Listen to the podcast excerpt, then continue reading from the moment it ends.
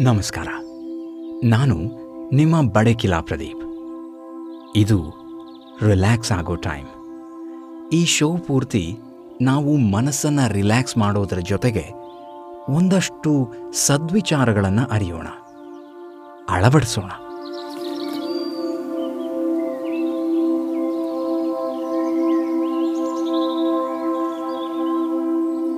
ವೇದಗಳು ಎಲ್ಲ ಜ್ಞಾನ ಅಂಶಗಳ ಜೊತೆಗೆ ದೈನಂದಿನ ಜೀವನ ಮತ್ತು ಅಭ್ಯಾಸಗಳ ಬಗ್ಗೆ ಮಾರ್ಗದರ್ಶನ ನೀಡಿವೆ. ಒಬ್ಬ ವ್ಯಕ್ತಿ ಮಾಡುವ ಪ್ರತಿಯೊಂದು ಕೆಲಸವೂ ಅವನ ಜೀವನದ ಮೇಲೆ ಪರಿಣಾಮ ಬೀರುತ್ತೆ. ಹಾಗಾಗಿ ಭಾರತೀಯ ಸಂಸ್ಕೃತಿಯಲ್ಲಿ ಪ್ರತಿಯೊಂದು ಕೆಲಸಗಳಿಗೂ ಆಚಾರ, ವಿಚಾರ ಪದ್ಧತಿಗಳನ್ನು ತಿಳಿಸಿದೆ ಹಾಗೂ ತಲತಲಾಂತರಗಳಿಂದ ಆಚರಿಸಿಕೊಂಡು ಬರಲಾಗ್ತದೆ.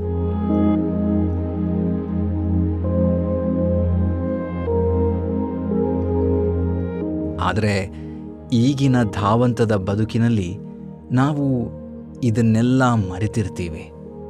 ಅದನ್ನು ನೆನಪಿಸ್ಕೊಳ್ಳೋ ಪ್ರಯತ್ನ ಮಾಡೋಣ. ಜೊತೆಗೆ ಸ್ವಲ್ಪ ರಿಲ್ಯಾಕ್ಸ್ ಆಗೋಣ.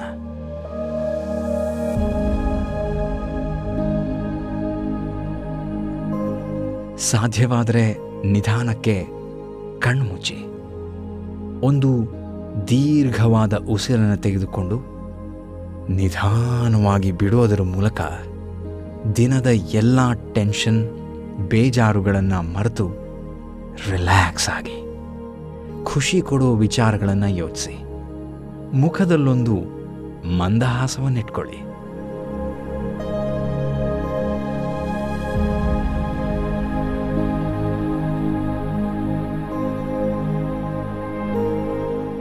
ನಮ್ಮ ಬಾಲ್ಯ ಎಷ್ಟು ಸುಂದರ ಅಲ್ವಾ?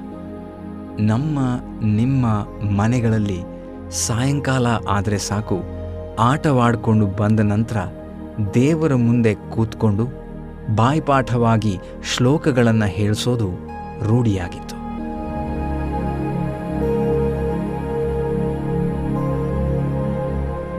ಆ ರೂಢಿಯನ್ನು ನಮ್ಮಲ್ಲಿ ಕೆಲವರು ಮುಂದುವರಿಸ್ಕೊಂಡು ಬಂದಿರಬಹುದು.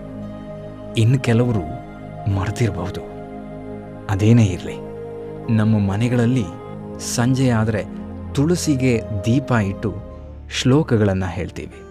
ಅಂದರೆ ಈ ಸಮಯ ಲಕ್ಷ್ಮಿಯನ್ನು ಬರಮಾಡ್ಕೊಳ್ಳೋ ಹೊತ್ತು ಅನ್ನೋದು ಶತಶತಮಾನಗಳಿಂದ ಬಂದಿರೋ ನಂಬಿಕೆ.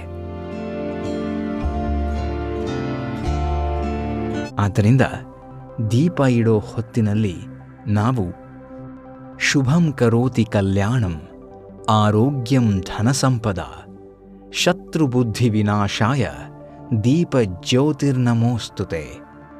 ದೀಪಜ್ಯೋತಿ ಪರಂ ಬ್ರಹ್ಮ ದೀಪೋ ಜ್ಯೋತಿ ಜನಾರ್ದನ. ದೀಪೋ ಹರತಿ ಪಾಪಾನಿ, ಸಂಧ್ಯಾ ದೀಪಂ ನಮೋಸ್ತುತೆ.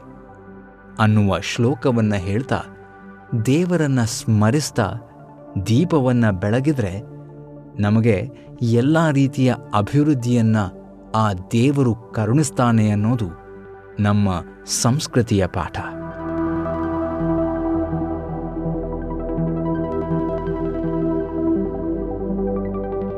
ಅಲ್ಲದೆ, ಈ ಹೊತ್ತಿನಲ್ಲಿ ನಾವು ಮನೆಯ ಮುಖ್ಯ ದ್ವಾರವನ್ನು ತೆರೆದಿಡಬೇಕು.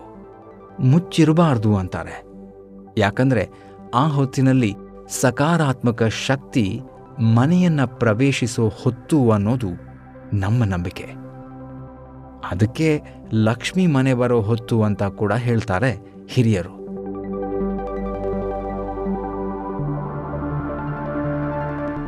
ಲಕ್ಷ್ಮಿ ಅಂದರೆ ಸಂಪತ್ತು. ಸಂಪತ್ತು ಅಂದರೆ ಧನದ ರೂಪದಲ್ಲಿ ಮಾತ್ರ ಅಲ್ಲ. ಅದು ಎಲ್ಲ ರೀತಿಯಲ್ಲಿ ಬರುವಂತಹ ಸಕಾರಾತ್ಮಕ ಶಕ್ತಿಯೇ ಸರಿ.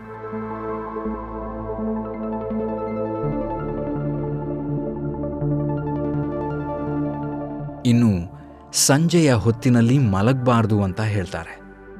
ಸಂಜೆ ಮಲಗೋದು ನಮ್ಮ ಮೆದುಳಿನ ನರಗಳನ್ನು ದುರ್ಬಲಗೊಳಿಸೋದಲ್ಲದೆ ನೆನಪಿನ ಶಕ್ತಿಯನ್ನು ಕುಂಠಿತ ಮಾಡುತ್ತಂತೆ. ಅಲ್ಲದೆ ಸಂಜೆಯ ಹೊತ್ತಿನಲ್ಲಿ ಅಂದರೆ ಸೂರ್ಯಾಸ್ತದ ಬಳಿಕ ವ್ಯಾಯಾಮವನ್ನು ಕೂಡ ಮಾಡಬಾರ್ದು ಅಂತಾರೆ. ಯಾಕಂದರೆ ಈ ಸಮಯದಲ್ಲಿ ವಿಶ್ರಾಂತಿ ಮಾಡಬೇಕು.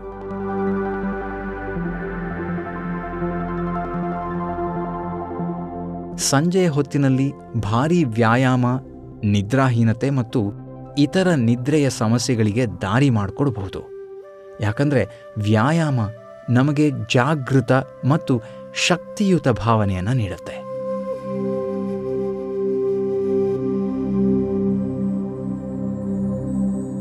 ಹೆಚ್ಚಿನ ಶಕ್ತಿ ದೈಹಿಕವಾಗಿ ಮತ್ತು ಮಾನಸಿಕವಾಗಿ ನಮ್ಮನ್ನು ಕ್ರಿಯಾಶೀಲವಾಗಿಸುತ್ತೆ. ಇದರಿಂದ ಮಲಗುವಾಗ ನಮ್ಮ ಮೆದುಳಿಗೆ ನಿದ್ರಿಸೋದಕ್ಕೆ ಕಷ್ಟವಾಗುತ್ತೆ ಅಂತ ವಿಜ್ಞಾನ ಹೇಳುತ್ತೆ. ಆದ್ದರಿಂದ ಸಂಜೆ ವೇಳೆಯಲ್ಲಿ ಧ್ಯಾನ, ನಡಿಗೆ ಅಥವಾ ಪ್ರಾಣಾಯಾಮ ಮಾಡಿದ್ರೆ ನಮ್ಮ ಆರೋಗ್ಯಕ್ಕೆ ಒಳ್ಳೆಯದು ಅಂತಾರೆ.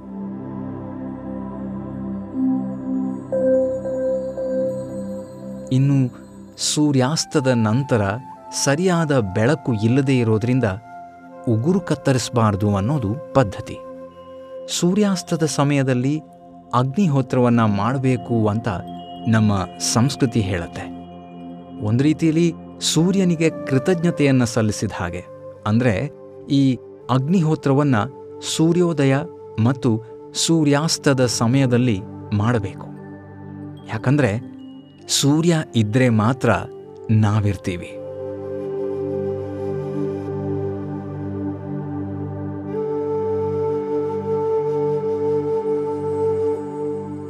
ಸೂರ್ಯೋದಯದ ಸಮಯದಲ್ಲಿ ಸೂರ್ಯಾಯ ಸ್ವಾಹ, ಸೂರ್ಯಾಯ ಇದಂ ನಮಮ ಪ್ರಜಾಪತಯೇ ಸ್ವಾಹ, ಪ್ರಜಾಪತಯೇ ಇದಂ ನಮಮ ಎಂಬ ಮಂತ್ರ.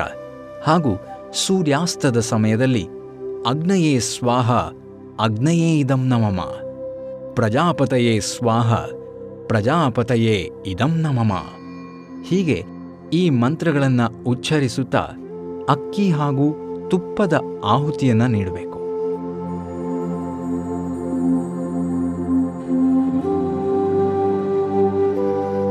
ಒಟ್ಟಾರೆಯಾಗಿ ಇಲ್ಲಿ ನಾವು ಪ್ರಕೃತಿಗೆ ಕೃತಜ್ಞತೆಯನ್ನು ಸಲ್ಲಿಸಬೇಕು ಅನ್ನೋದನ್ನು ಪ್ರಾಚೀನ ಕಾಲದಿಂದಲೂ ಹೇಳ್ಕೊಂಡು ಬಂದಿದ್ದಾರೆ.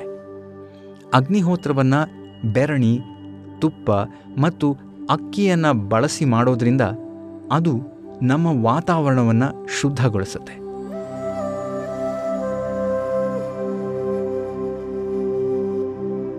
ನಮ್ಮಲ್ಲಿನ ರೋಗ ನಿರೋಧಕ ಶಕ್ತಿಯನ್ನು ಹೆಚ್ಚಿಸುತ್ತೆ. ಮತ್ತು ನಮ್ಮ ಮನಸ್ಸನ್ನು ಶಾಂತವಾಗಿಸುತ್ತೆ. ಇದೆಲ್ಲದರ ಜೊತೆಗೆ ನಮ್ಮ ನರಮಂಡಲವು ಸಚೇತನಗೊಂಡು ಒಳ್ಳೆಯ ಯೋಚನೆಗಳಿಗೆ ದಾರಿ ಮಾಡಿಕೊಡುತ್ತೆ.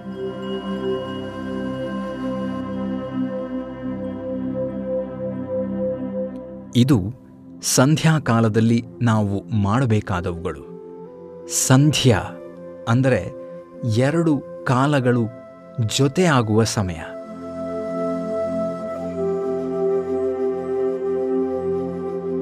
ಅದು ರಾತ್ರಿ ಮತ್ತು ಬೆಳಗ್ಗೆ ಅಥವಾ ಬೆಳಗ್ಗೆ ಮತ್ತು ಮಧ್ಯಾಹ್ನ ಅಥವಾ ಹಗಲು ಮತ್ತು ರಾತ್ರಿ ಇವೆರಡರ ಸಂಧಿಯ ಕಾಲವನ್ನೇ ಸಂಧ್ಯಾಕಾಲ ಅನ್ನಲಾಗತ್ತೆ. ಆದರೆ ಇಂದಿನ ಮಂದಿ ಜೀವನದ ಸಂಧ್ಯಾಕಾಲದಲ್ಲಿ ಮಾತ್ರ, ಅಂದರೆ ವೃದ್ಧರಾದ ಮೇಲೆ ಮಾತ್ರ ಇದನ್ನು ಮಾಡೋದು ಅನ್ನೋ ರೀತಿಯೇ ತಿಳಿದಿರುವಂತಿರುವುದು ವಿಪರ್ಯಾಸ.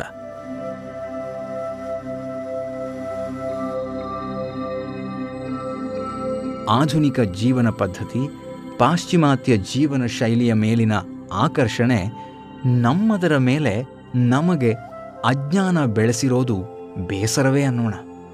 ಆದರೂ ಇವುಗಳನ್ನು ಇನ್ನಾದರೂ ಅರಿತು ಒಂದೊಂದಾಗಿ ಬಳಕೆಗೆ ತರೋದಕ್ಕೆ ಪ್ರಯತ್ನಿಸೋಣ ಅನ್ನುತ್ತಾ ಇಂದಿನ ಸಂಚಿಕೆಯನ್ನು ಮುಕ್ತಾಯಗೊಳಿಸ್ತಾ ಇದ್ದೀನಿ.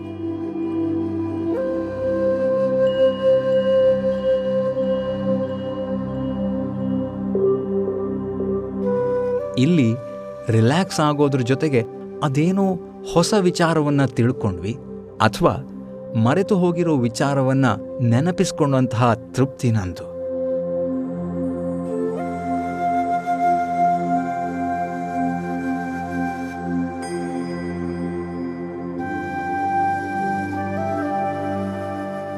ಇವತ್ತೊಂದಿಷ್ಟು ರಿಲ್ಯಾಕ್ಸ್ ಆಗಿದ್ದಾಯಿತು. ಸಂಸ್ಕೃತಿಯೊಂದಿಗೆ ರೀಕನೆಕ್ಟ್ ಆಗಿದ್ದು ಆಯಿತು. ಮುಂದಿನ ಸಂಚಿಕೆಯಲ್ಲಿ ಇನ್ನಷ್ಟು ಮಾತಾಡೋದಿದೆ. ಜೊತೆಗೆ ಮತ್ತಷ್ಟು ತಿಳಿಯೋದಿದೆ. ನೀವು, ನಾವು. ಅಲ್ಲಿವರೆಗೆ ಸ್ಟೇ ರಿಲ್ಯಾಕ್ಸ್ಡ್ ಸ್ಟೇ ಕನೆಕ್ಟೆಡ್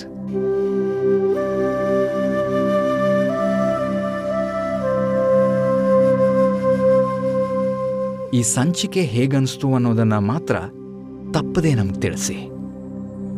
ಮುಂದಿನ ಸಂಚಿಕೆಯಲ್ಲಿ ಸಿಗ್ತೀನಿ. ನಮಸ್ಕಾರ. ನಾನು ನಿಮ್ಮ ಬಡಕಿಲಾ ಪ್ರದೀಪ್.